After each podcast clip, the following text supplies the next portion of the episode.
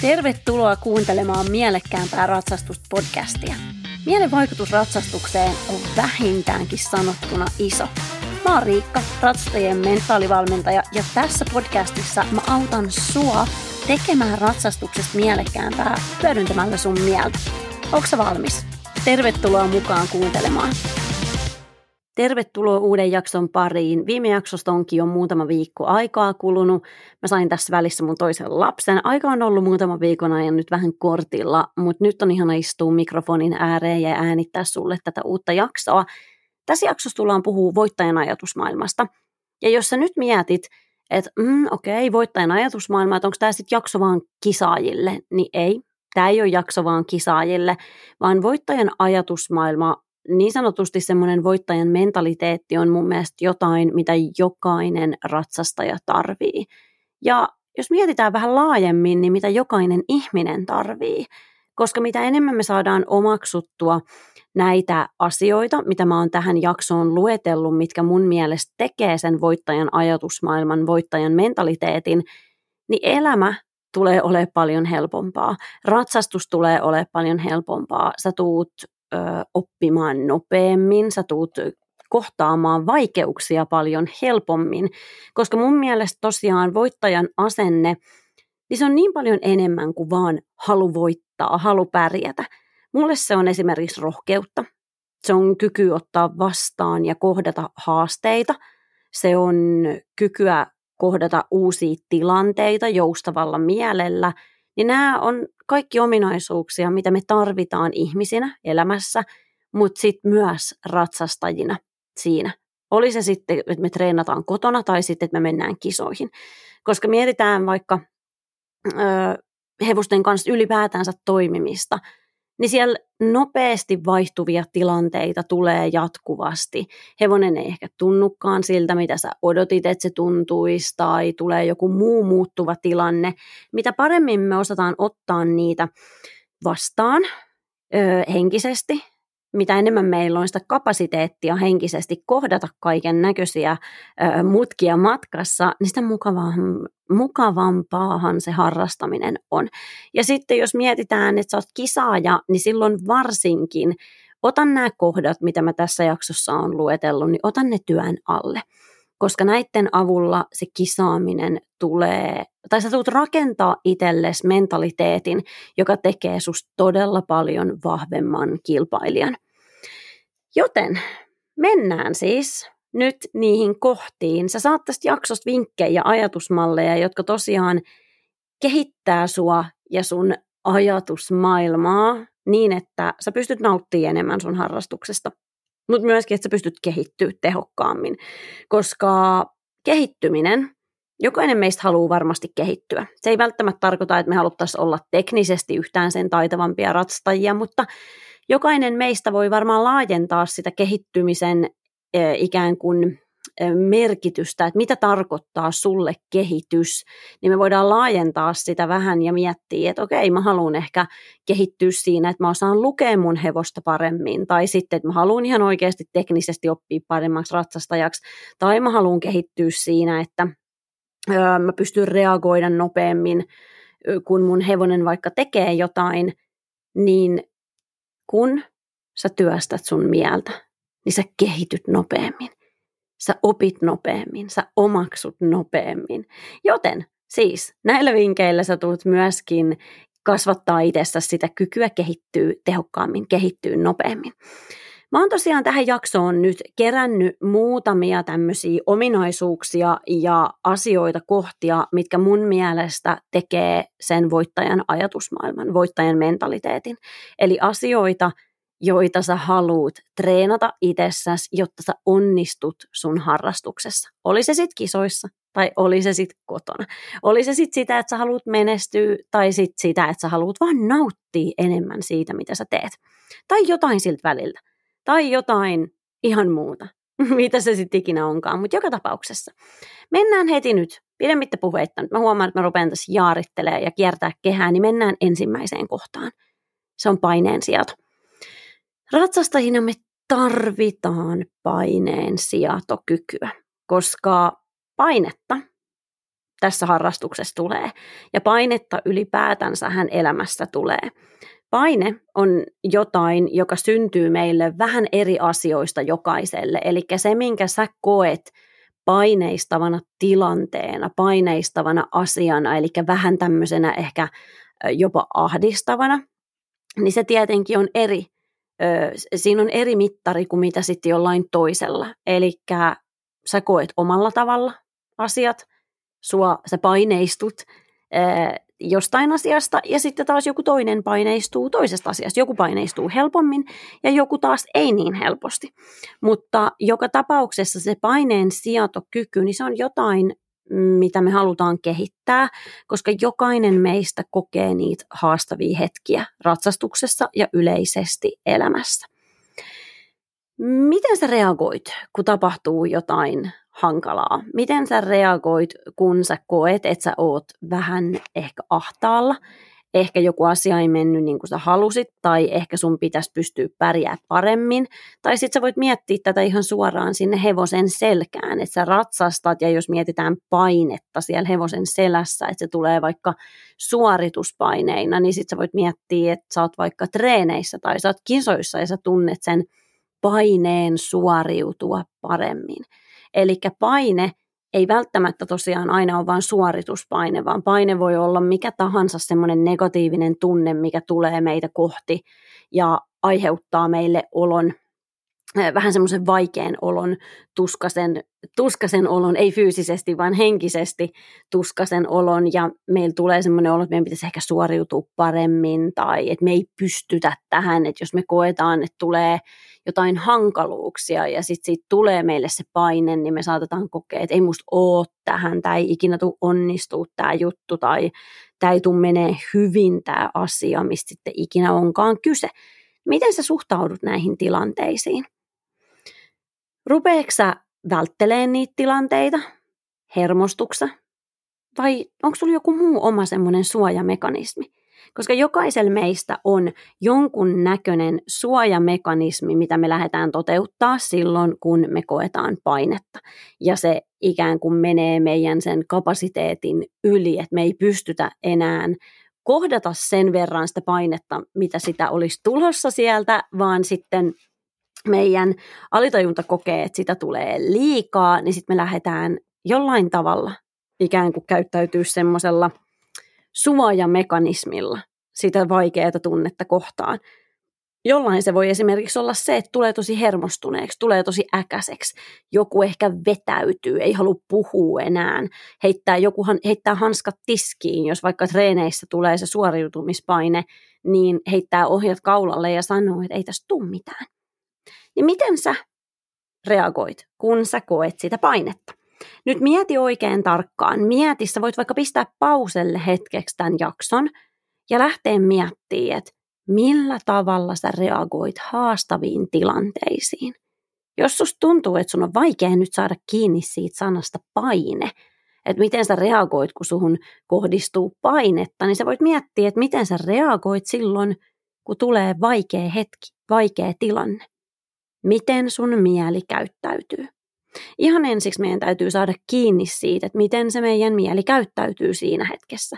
Minkälaisia käytösmalleja me lähdetään siinä kohtaa toteuttaa, mihin ikään kuin kierteeseen meidän mieli lähtee. Lähteekö se siihen, että tästä ei tule mitään tai musta ei ole tähän, tämä on ihan kamalaa. Tunnista se.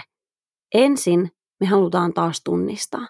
Se tunnistaminen on se kaiken avain. Siitä se lähtee. Me ei voida koskaan muuttaa mitään, mitä me ei tunnisteta, mitä me ei tiedosteta. Joten sä haluat tunnistaa sen ensin. Ja sitten sen jälkeen sä haluat lähteä pienissä asioissa arjessa muuttaa sitä sun tapaa suhtautua. Aloitetaan niistä semmoisista pienistä helpoista asioista.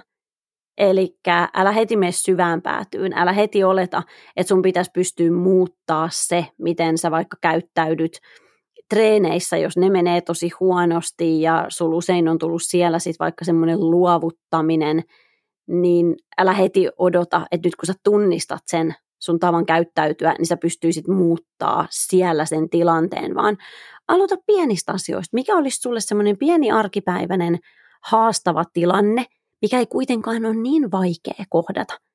Että sä huomaat, että sul tulee se tietty käytösmalli esiin siinä, mutta se ei kuitenkaan ole niin vaikea, että sä pystyisit handlata sen, mutta sä vaan lähet siihen käytösmalliin jostain syystä. Niin se on se, mitä sä haluat lähteä muuttaa. Vaikka se olisi jotain, ähm, mikä ei tapahdu hevosen selässä tai edes tallilla hevosiin liittyen ollenkaan, vaan että se tapahtuisi ihan jossain muualla elämässä, niin muuta sitä. Koska se, mitä sä muutat sun muualla sun elämässä, niin sitä sä muutat myös siellä hevosen selässä.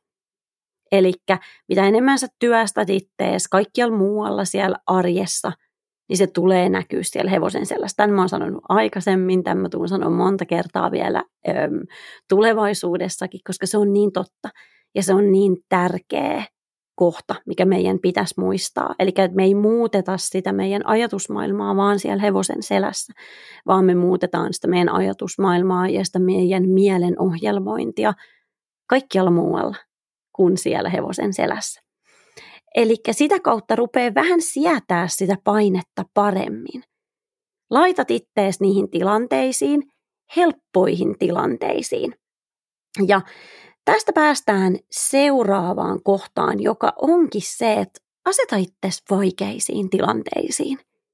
Sitten kun sä opettelet sietää sitä painetta paremmin, niin laita itsesi vaikeisiin tilanteisiin, koska voittajan ajatusmaailmaan kuuluu se tietynlainen rohkeus, tietynlainen ajatusmaailma siitä, että ei voi mokata, vaan voi vaan oppia. Joten missä tilanteissa sä voisit haastaa ittees? Missä sä voisit laittaa itse semmoiseen tilanteeseen, mikä on vähän vaikea, mikä on sulle vähän vieras? Koska niissä sä pääset kasvattaa sun itsevarmuutta, sun itseluottamusta ja sun kykyjä kohdata niitä hankalampia tilanteita. Ja nyt kun mä sanon, että aseta itsesi vaikeisiin tilanteisiin, niin mä en tarkoita liian vaikeisiin. Se on sitten jo eri asia. Ja sitten jos me laitetaan itsemme liian vaikeisiin tilanteisiin, että meillä käy vaikka pelko tosi voimakkaaksi tai ahdistus tosi voimakkaaksi, niin silloin me tehdään itsellemme päin vastaisesti vaan haittaa asettaa, eli sitä me ei haluta tehdä. Me ei haluta asettaa itteemme liian vaikeisiin tilanteisiin, mutta tunnista sun ö, ratsastuksessa, harrastuksessa ne jutut, missä sä voisit vähän haastaa ittees. Ja sit ota semmoinen ajatusmalli, että sä nimenomaan haastat ittees. Moni meistä haluaa toimia sillä mukavuusalueella, haluaa onnistua ratsastuksessa, haluaa onnistua treeneissä, ja haluaa toimia nimenomaan siellä onnistumisen ikään kuin alueella. Ja sitten kun mennään sieltä pois vähän epämukavuusalueelle, moni meistä tulkitsee sen epäonnistumisena, koska se asia menee vaikeaksi, se on jotain, mitä me ei olla harjoiteltu, niin me ei saada siinä välttämättä heti kokemusta siitä, että vitsi, tämä meni hyvin, vitsi, mä ratsastin hyvin, vaan me saatetaan saada kokemus, että eihän mä osannut tätä, tämähän oli tosi vaikeaa. Ehkä hevonenkin muuttui vähän huonommaksi siinä samalla niin niissä hetkissä sä haluat ajatella, sä haluat tunnistaa sen ö, oman ajatusmaailman siinä, että okei, että kun mä teen jotain uutta ja vaikeaa, niin mä käännän sen niin, että ah, tästä ei tule, mä en osaakaan, tai mennytkään hyvin. Ja sen sijaan, että sä ajattelisit niin, niin sä haluat alkaa ajattelemaan niin, että vitsi, mä kehityn. Mä tein jotain uutta. Okei, ehkä se ei mennyt ihan nappiin, mutta mä kehityn koska se kuuluu siihen voittajan ajatusmaailmaan, että osaa nähdä sen kehityksen tärkeyden. Ja silloin kun näkee sen kehityksen tärkeyden, niin siihen ei mahu se täydellisyyden tavoittelu. Siihen ei mahu se, että kaiken pitäisi aina heti mennä täydellisesti, vaan silloin me halutaan laittaa enemmän arvoa nimenomaan sille, että me tehdään niitä vaikeita asioita ja sitä kautta opetellaan. Koska sun eteneminen tulee olemaan todella hidasta – jos sä aina vaan teet niitä helppoja juttuja, sulle tuttuja asioita. Ja silloin sä et myöskään haasta ittees henkisesti. Ja haastamalla ittees henkisesti, niin sitä kauttahan sä pääset kasvattaa sitä sun henkistä kapasiteettia, kohdata asioita, kohdata tunteita. Joten laita itses sopivan vaikeisiin uusiin tilanteisiin. Kolmas kohta, mikä mun mielestä on äärimmäisen tärkeä voittajan ajatusmaailmassa, on se, että me osataan opetella muilta, ottaa oppia muilta ilman, että me vertaillaan itteemme muihin. Eli tässä on usein semmoinen, että me ei välttämättä osata katsoa muiden tekemistä niin, että me osattaisiin nähdä se hyvä siinä ilman vertailua, vaan me lähdetään vertailemaan itteemme. Tai helposti sitten me ei haluta ollenkaan katsoa, mitä muut tekee. Eli me heti käännetään se, että jos me lähdetään katsoa muita, vaikka ihan jotain sun tallikaveria tai jotain, ö, sä kattoisit, niin me helposti käännetään se niin, että äh, en mä halua, koska sitten mä lähden vertailemaan itteeni tuohon. Ja tämä saattaa olla tosi alitajusta. Mutta voittajan ajatusmaailmaa kehittääksesi, niin sä haluat opetella oppia muilta ilman sitä vertailua. Eli sä haluat alkaa avoimin silmin, avoimin mielin katsoa, että millä tavoin muut työskentelee.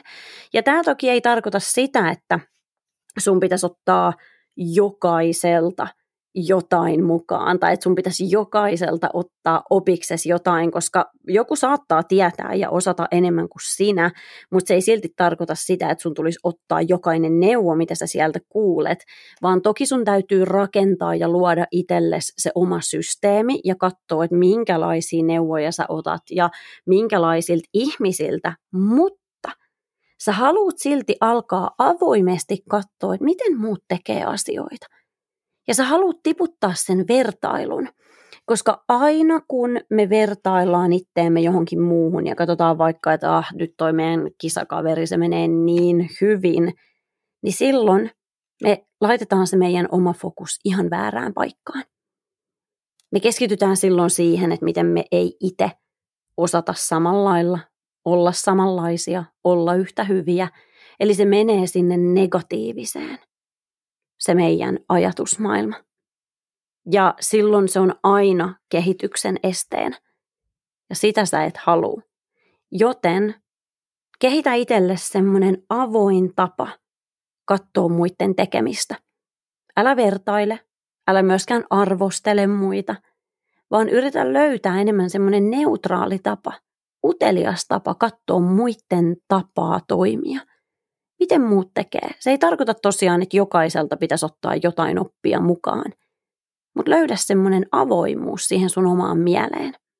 Koska tosiaan se negatiivinen mieli, jos oli se sitten vertaileva tai oli se sitten arvosteleva, niin se, se estää sua ittees kehittymästä.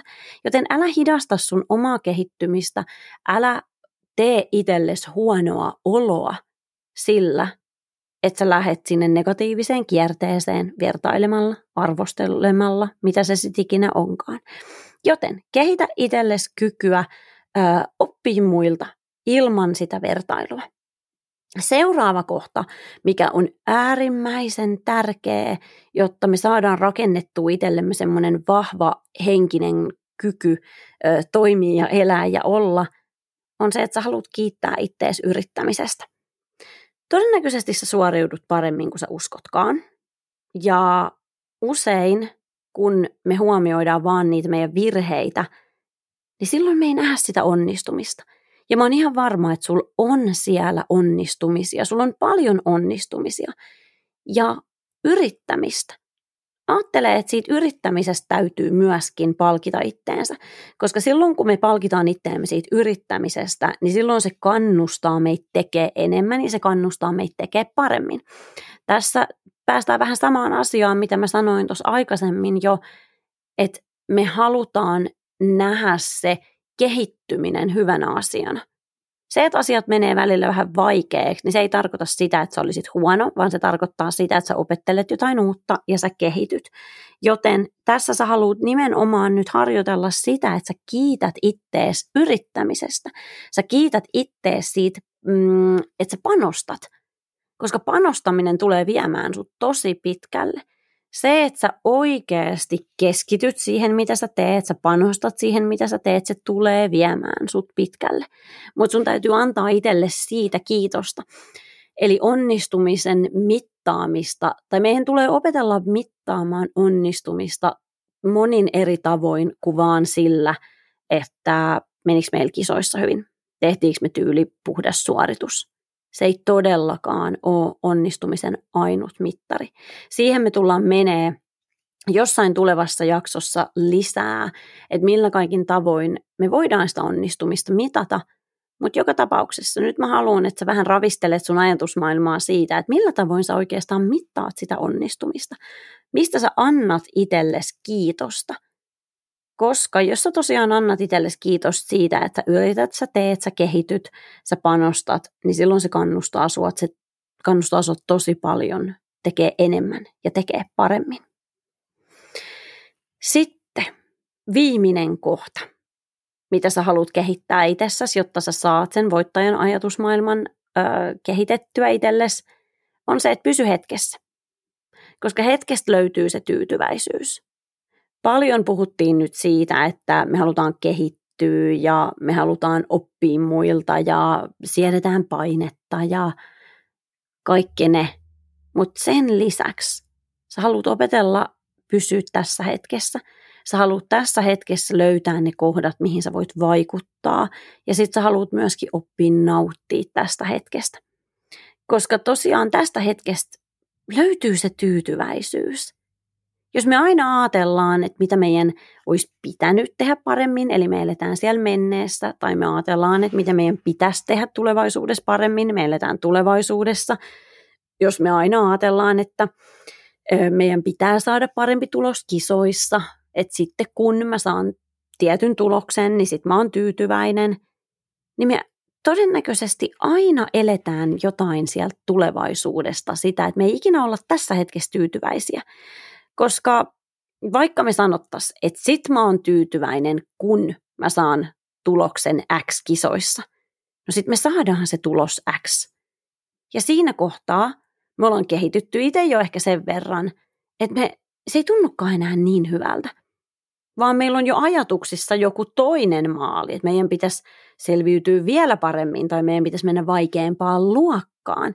Eli se on ajatusharha, aina se, kun me asetetaan sinne tulevaan se tyytyväisyys, että sitten kun joku juttu tapahtuu, niin sit mä oon tyytyväinen. Opettele ole tyytyväinen tässä hetkessä. Vaikka sulla olisi kisat mennyt aivan plörinäksi, vaikka sun treenit olisi mennyt tosi huonosti, vaikka tapahtuisi jotain muuta haastavaa, niin opettele ole tyytyväinen tässä hetkessä tässä hetkessä on tosi paljon asioita, mistä sä oikeasti voit olla tyytyväinen. Vaikka tuntuu, että sulla olisi kisat mennyt huonosti, niin silti kato ympärille, kuinka paljon sulla on asioita, mitkä on hyvin. Ja toki, jos nyt mietitään ihan kisaajan mentaliteettia, niin totta kai kilpaurheilija saa olla harmistunut, jos ei suorittanut ihan sitä tasoa, mitä tietää, että olisi pystynyt suorittaa, mutta nyt puhutaan kuitenkin vähän laajemmin tästä kokonaiskuvasta. Ja sieltä sä pystyt löytämään asioita, mihin olla tosi tyytyväinen.